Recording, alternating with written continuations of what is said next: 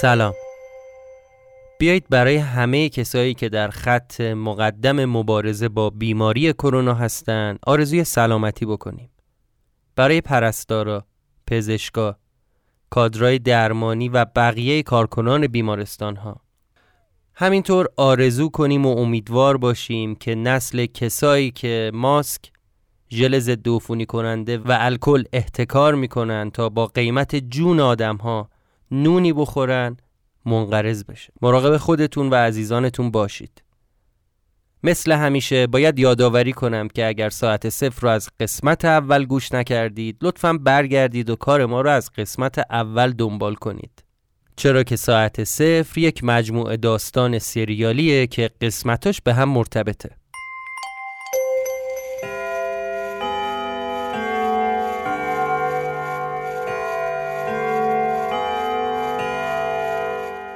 شما به پادکست ساعت صفر گوش می‌کنید.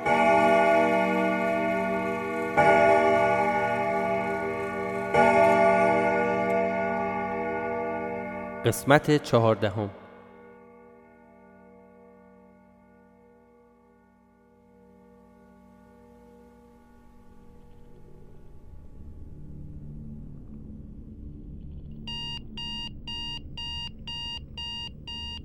مثل هر روز با صدای آلارم موبایل از خواب بیدار شدم. چند دقیقه رو باید هر روز توی تخت بشینم تا مغزم روشن شه. بعد از شستن دست و صورت و خوردن یه لیوان چای آماده شدم و راه افتادم به سمت محل کار. بعد مدت ها حس می‌کردم حالم خوبه. انگار چیزی دیگه اذیتم نمی‌کرد. حتی سردرد میگرنی اول صبحم وجود نداشت. کم پیش میاد که اول صبح دل و دماغ پیاده روی داشته باشم. ولی از راننده تاکسی خواستم بزنه بغل و تیکه آخر مسیر که ترافیک بود رو پیاده رفتم. موقع پیاده روی شاید واسه اولین بار بود که به صدای پرنده ها دقت کردم.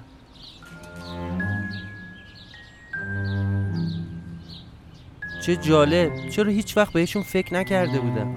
این پرنده های کوچیک کله سحری با چه انرژی و شور و حالی دارن جیک جیک می‌کنن؟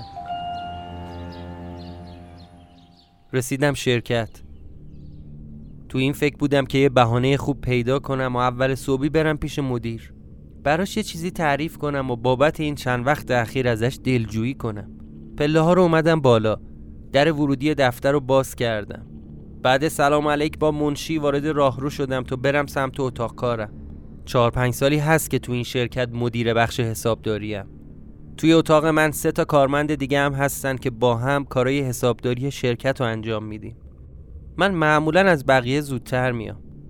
ولی دیدم در اتاق بازه. دلهوره گرفتم که نکنه مدیر شغل منو داده باشه به کسی دیگه. در زدم و بعد یه مکس در رو باز کردم. حدسم درست بود. دیدم یه نفر پشت سیستم من نشسته. سگرمام رفت تو همو با صدای بلند تنه آمیزی گفتم سلام علیکم. سرشو از پشت سیستم آورد بالا و تو چشام نگاه کرد و گفت علیک سلام. بازون صدای سوت وحشتناک و تو سرم حس کردم. یه مدل دیگه از خودم بود. عینکی بدون ریش و سیبیل. از خواب پریدم. تو خونه پلاک 58 بودم. دیدم بهیموت تو بغلم لم داده. به خاطر اینکه اون روز صبح بعد از دیدن خودم که داشتم زیر دوش آواز میخوندم نفهمیدم چجوری لباس پوشیدم و وسایلم رو نصف و نیمه جمع کردم و زدم از خونه بیرون. بدون اینکه به چیز دیگه ای فکر کنم فقط سعی کردم از خونه دور بشم. هنوز خوابالو بودم مغزم هم روشن نشده بود. اول فکر کردم برم پیش خونواده اما به این فکر کردم اگه منو با این حال نظار ببینن شروع می‌کنن به سوال پیچ کردنم که چی شده چی نشده و فلان. ناخداگاه اومدم سمت میدون انقلاب. از چند سال پیش اون اطراف برا من یه حس آرام بخشی داره. یه حس آشنا. یادمه که اون روز خیلی عجیب بود. همه تو خیابون ماسک زده بودن. اول فکر کردم شاید به خاطر آلودگی هواست. اما با این چند روز بارون هوای تهران حسابی تمیز شده بود. سردرد اول صبح هم ولکن نبود. وقتی که با عجله از خونه فرار کردم یادم رفت قرصی که دیشب از داروخانه خریده بودم و بردارم. رفتم داروخانه دور میدون انقلاب. دیدم پشت شیشه کاغذ چسبونده که ماسک و الکل نداریم. لطفا سوال نکنید. حالا چی شده که مردم این همه به ماسک علاقه مند شدن؟ رفتم تو دیدم همه فروشنده ها هم ماسک زدن و دستکش پوشیدن. عجیب بود. رفتم جلوی پیشخونه گفتم خسته نباشید. یه ژلوفن بدید بی زحمت. فروشنده سری تکون داد و قرص و گذاشت رو میز. کارتمو از جیبم در آوردم تا بدم حساب کنه. ولی خانومه با حالت اخم گفت آقا لطفا خودتون بکشید. گفتم باشه حتما. خانم چرا همه ماسک زدن؟ واسه آلودگی هواست؟ در جواب گفت آقا شوخی می‌کنی دیگه آلودگی هوا چیه؟ دیرو تلویزیون اعلام کرده این هفته پیک مریضیه. باید خیلی بیشتر از قبل مراقب باشیم. گفتم مریضی چی خانم؟ گفت آقا در جریان نیستی یا همین ویروس مزخرف دیگه. گفتم نه به خدا. نمی‌دونم اصلا چی هست این که میگید. یکم اخم کرد. انگار باور نمی‌کرد یا فکر می‌کرد دارم دستش میندازم. گفت به سلامت بفرمایید. گفتم خانم به خدا دارم جدی میگم. من تازه از بیمارستان مرخص شدم. تصادف کرده بودم. از این مریضیه اطلاع ندارم. چی شده؟ تا اسم بیمارستان رو شنیدن. همشون فاصله رو بیشتر کردن. یکیشون رو کرد به من و گفت خدا به دادت برسه. ایشالله که مبتلا نشده باشی. ببین آقا یه مریضی اومده از چین. ملت ظرف ده روز می‌کشه. تو خیابون سعی کن خیلی به آدما نزدیک نشی. با کسی هم دست نده. وقتی رفتی خونم فورا دست و صورت تو بشور. ماسک هم که نداری. ما هم نداریم بهت بدیم. تا موقعی که تو خیابونی همون شالگردن رو بپیچ دور دهن و بینیت. ازش تشکر کردم و از داروخانه اومدم بیرون. اولین سوپرمارکتی که دیدم رفتم آب خریدم و همونجا قرصم و خوردم. بعد به این فکر کردم خب حالا کجا برم؟ اومدم سمت اون قهوه فروشی دور میدون. همونجا که قهوه بیرون برمیده. ولی دیدم تعطیل بود. احتمالا به خاطر مریضیه. یکم فکر کردم که کجا برم. درست حدس می‌زنی. چاره ای نداشتم. کلید خونه با هم بود. برگشتم توی سوپرمارکت. یه سری خرید دیگه کردم. از میدون انقلاب پیاده را افتادم به سمت خیابون ایتالیا.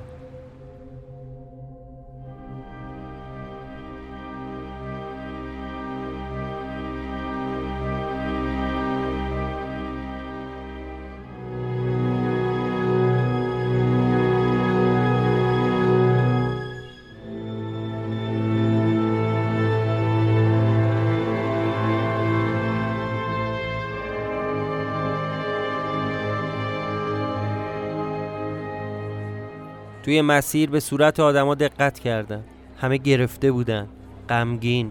می‌تونستی تو صورت بیشتر آدما ترس و ببینی. با خودم فکر می‌کردم این لعنتی دیگه از کجا پیدا شد. امسال این همه اتفاق تلخ و تجربه کردن کافی نیست؟ تو همین فکرها بودم که رسیدم سر کوچه.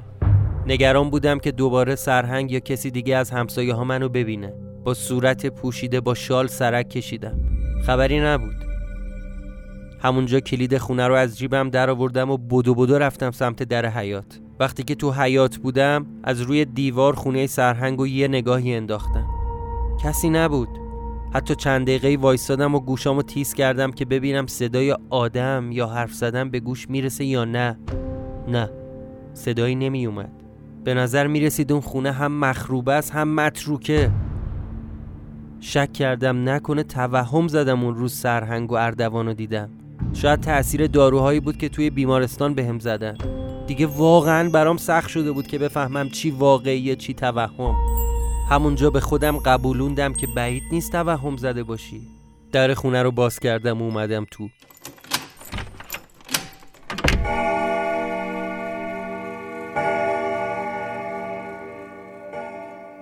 همیشه موقعی که وارد خونه می شدم از توی راهرو بوی چوب سوخته یا عود می اومد ولی اون روز می‌تونستم بوی یه عطر زنونه رو تشخیص بدم. تا حالا سابقه نداشته. اومدم روی اون مبل قهوه‌ای که همیشه میشستم. از توی اون خرت و پرتایی که خریدم یه چیزی خوردم و همینطور که به عکسای روی دیوار خیره شده بودم چشمامو بستم. برای بار دوم اونجا خوابم برده بود و همین شد که اون خواب عجیب و توی اون خونه دیدم.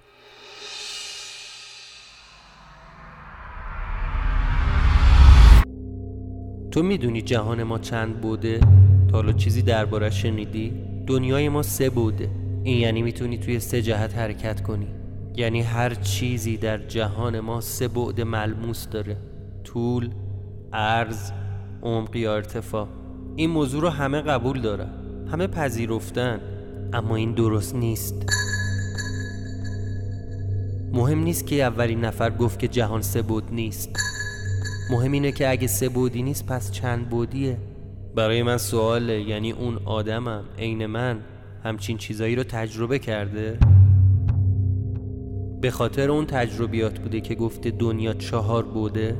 اون آدم معتقد بود جهان بود دیگه هم داره. بود زمان. اون سعی کرد ثابت کنه که زمانم خطی نیست. به سوال من جواب بده. از کجا مطمئنی هر شب که داریم میخوابی؟ قرار فرد صبحش بیدار بشی.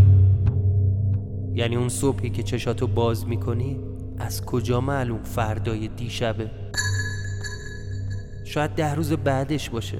شاید یک ماه قبل باشه. چطوری می‌خوای ثابت کنی اینو؟ با ساعتت؟ با تاریخ؟ با چی؟ دیروز که اومدم پولا رو از توی پناهگاه بردارم یه نگاهیم به یاد داشته و دست نوشته ها و کتابای اون پایین انداختم. حسم این بود که تنها راهی که می‌تونم این تلسم رو باطل کنم و اوضاع رو به حالت عادی برگردونم این که بفهمم دقیقا توی این خونه چه خبره. همینطور که دوباره به عکسا نگاه می‌کردم به این فکر کردم که تا الان قصه چند نفر از کسایی که عکسشون به دیوار بوده رو فهمیدم. یه چیزای مهمی هم از نامه اردوان دستگیرم شده. اینکه عمر خونه و تلسم اینجا 150 ساله. اینکه آدمای زیادی رفتن و اومدن. تا اونجایی که از نامه اردوان فهمیدم هر کسی که اینجا بوده اگه بیشتر از زمان مشخصی توی خونه میموند قطعا بلایی سرش میومد مثل خودم. البته اردوان نوشته بود هنوز کسی جرأت نکرده که این راهو بره. این یعنی من اولین نفری هستم که توی این تاریخ 150 سال تا اینجا جلو اومدم. واقعا چی باعث شد که به اون همه اختار توجه نکنم؟ چی؟ از خودم پرسیدم چرا با اینکه ده بار تصمیم گرفتی کلید و پرت کنی تو خیابون؟ این کارو نکردی. هنوزم نمی‌دونم واقعا. شاید توی ناخداگاه هم هیچ وقت از زندگی روزمره که داشتم راضی نبودم. نمی‌دونم. البته الان دیگه فرقی نمی‌کنه. دفتر یادداشتامو باز کردم. همه چی رو یه بار با حواس جمع مرور کردم. باید می اومدم سر وقت اون یادداشتا و دست نویسا توی زیر زمین. اومدم پایین.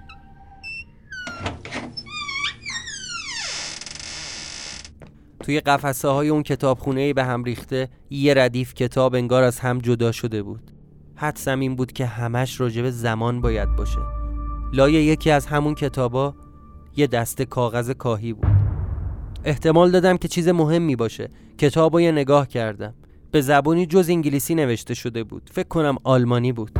فقط می‌تونستم کلمه تایم رو تشخیص بدم. کنار اون کتابم یه سری کاغذ دیگه بود که روش پر شده بود از نمودار و منحنی و فرمول. اونا رو هم برداشتم. به گشتن ادامه دادم. تا اینکه یه دسته کاغذ پیدا کردم که مثل یک کتابچه کوچیک سیمی شده بود. روش با مداد کسی به زبون فارسی نوشته بود درباره زمان. رق زدم و رفتم صفحه اول. روی تاریخی که نوشته شده بود و خط زده بود. پایینش نوشته بود باید میان تصورات و واقعیات یکی را برگزینی. نه تصورات نه واقعیات. حقایق چیز دیگری است. خواب زده نشدم. خیالاتی نیز تلسم را باور کردم. تو هم باور کن.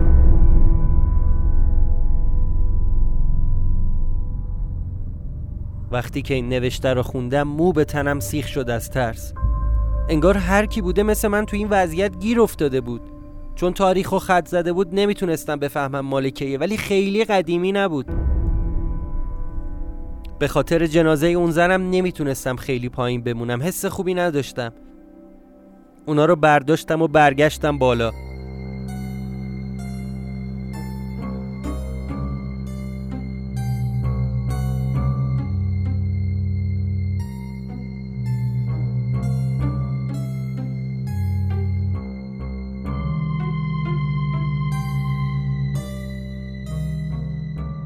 اومدم پشت همون میزی که قبلا نامه اردوان رو پیدا کردم بند و بساتم رو پهن کردم. دفتر یاد داشتم اون کتابچه فارسی اون یکی کتاب و اون کاغذ منحنیا اول یه نگاهی به اون نمودارا انداختم. من خیلی ریاضیم خوب نبود اما می‌تونستم معنی یکی از این نمودارا رو بفهمم. یکی از اونا داشت توضیح می‌داد که نرخ گذر زمان با توجه به سرعت یا میزان انرژی می‌تونه متغیر باشه. یه جایی از همون نمودار عدد زمان صفر شده بود. دور عدد صفر یکی دور عدد صفر رو خط کشیده بود و به آلمانی نوشته بود زایت هیه. یه قسمت دیگه نمودار متغیر از عدد یک گذشته بود. اونجا رو هم علامت زده بود. اگه هانیه بود می‌تونست معنی دقیق اینا رو بفهمه. آخه اون لعنتی فیزیک خونده بود. تصمیم گرفتم تمام اتفاقایی که برام توی این چند روز اخیر افتاده رو یادداشت کنم. در نگاه اول به نظر می اومد من دیروز شاهد گذشته خودم بودم. تا یه حدی هم درست بود. وقتی یه بار دیگه چیزی که نوشتم و مرور کردم متوجه چیزی شدم. اینکه نه به گذشته سفر کردم نه به آینده. نه. اتفاقی که برام افتاده اینه. زمان از حالت خطی برای من خارج شده. به خودم گفتم پس همینه که امروز صبح یه نسخه دیگه از خودم رو توی هموم دیدم. شاید یه قسمتی از آینده خودم بوده. اونجا بود که فهمیدم اگه کسی بیشتر از زمان خودش توی خونه بمونه این بلا سرش میاد. زمانش از حالت خطی خارج میشه. یه جورایی انگار اون آدم از زمان کنده میشه.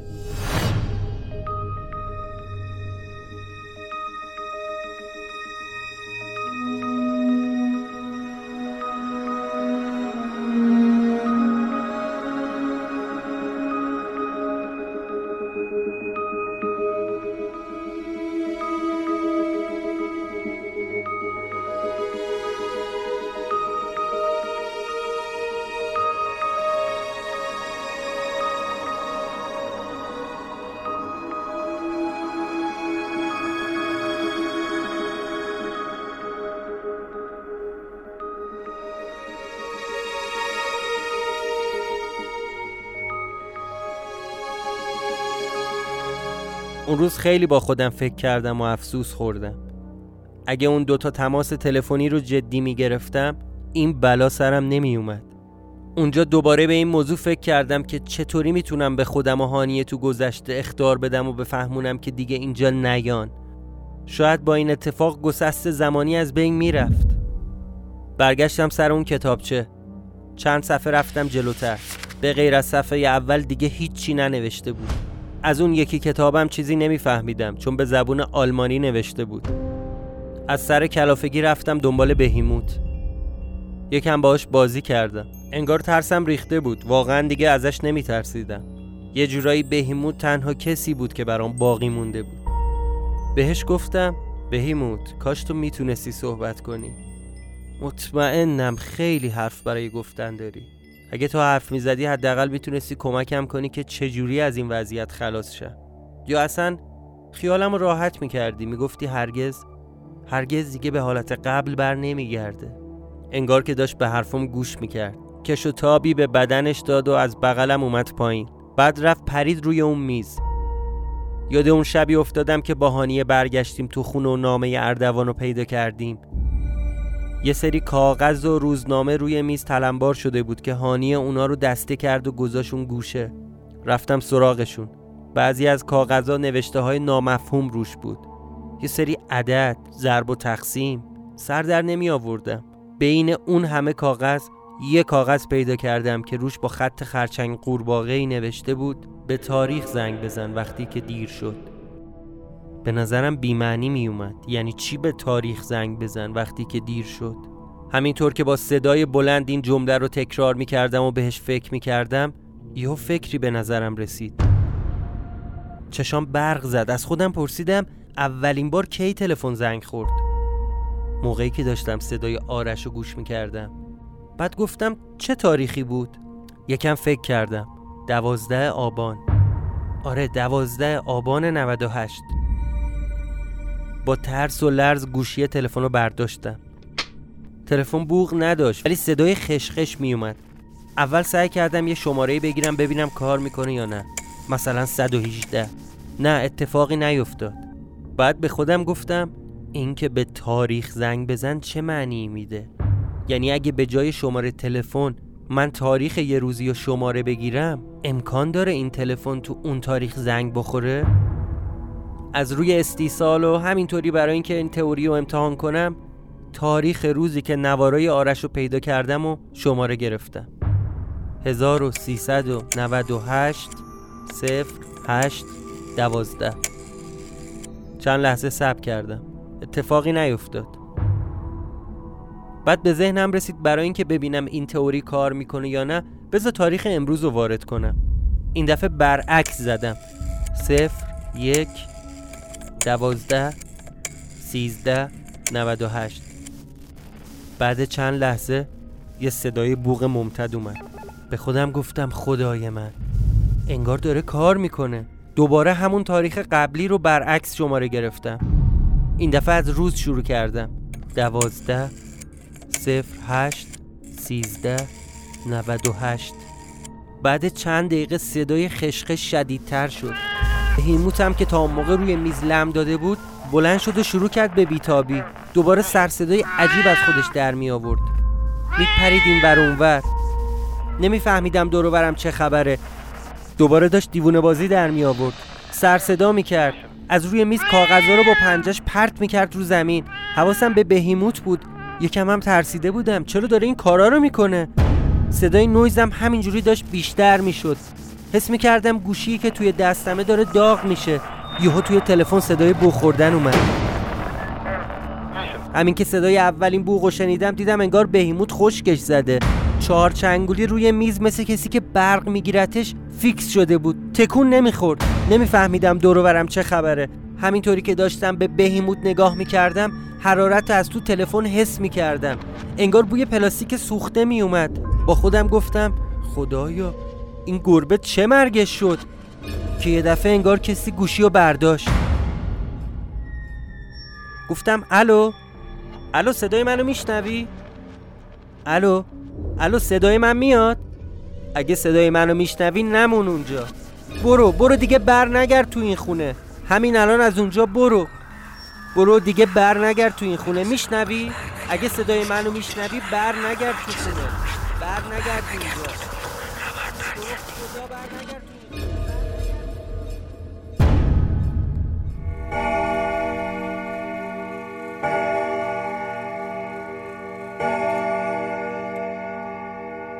پایان قسمت چهاردهم.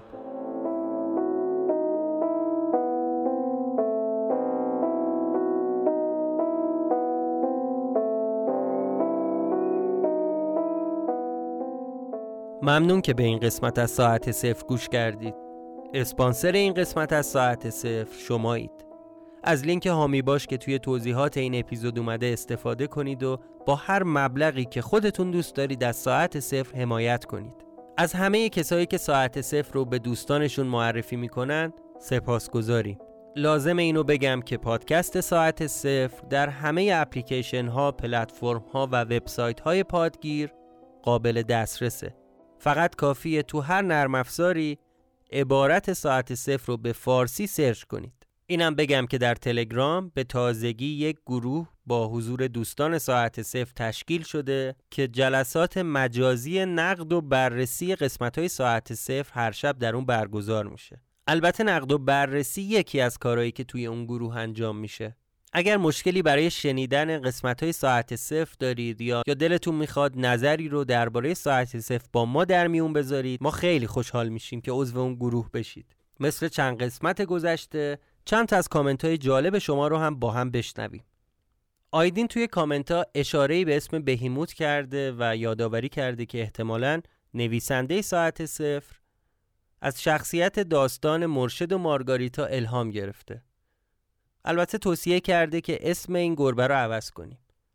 من قبلا در این مورد توضیح دادم که بله اسم شخصیت بهیموت وامی بوده از رمان ارزشمند آقای بولگاکوف به اسم مرشد و مارگاریتا. البته لازم این توضیح رو بدم که این شخصیت خیلی ارتباطی به شخصیت مرشد و مارگاریتا نداره و این انتخاب اسم ادای دینی بوده به اون اثر. شایان شیری درباره قسمت 13 هم اینطور نوشته که به نظرم ضعیفترین اپیزود این پادکست بود و اصلا خط داستانی جلو نرفت. اما دوست دیگه ای به اسم خانم مقدس درباره اپیزود قبلی اینطور نوشتن که من واقعا با استرس این قسمت رو چهار بار گوش دادم. هر بار انگار باز چیز جدیدی رو متوجه میشم. نفس برامون نوشته که گیج نشستم وسط اتاق تاریخا رو مرور می‌کنم و انگار منم گم شدم. و خانم بخشی هم برامون نوشته که ممکنه راوی تو کما باشه و همه این حوادث اونجا اتفاق بیفته. بهتون توصیه می‌کنم اگر شما هم دوست دارید برای ما نظر بنویسید حتما وارد بخش کامنت های Castbox بشید و نظر خودتون رو برای ما بنویسید. ما تک تک کامنت های شما رو می‌خونیم. در پایان هم برای همه کسایی که صدای من رو میشنون آرزوی سلامتی دارم و امیدوارم هرچه زودتر اوضاع به حالت عادی برگرده. ازتون خواهش می‌کنم که موارد بهداشتی رو جدی بگیرید و از خودتون و عزیزانتون مراقبت کنید. منتظر قسمت بعدی ما در هفته آینده باشید.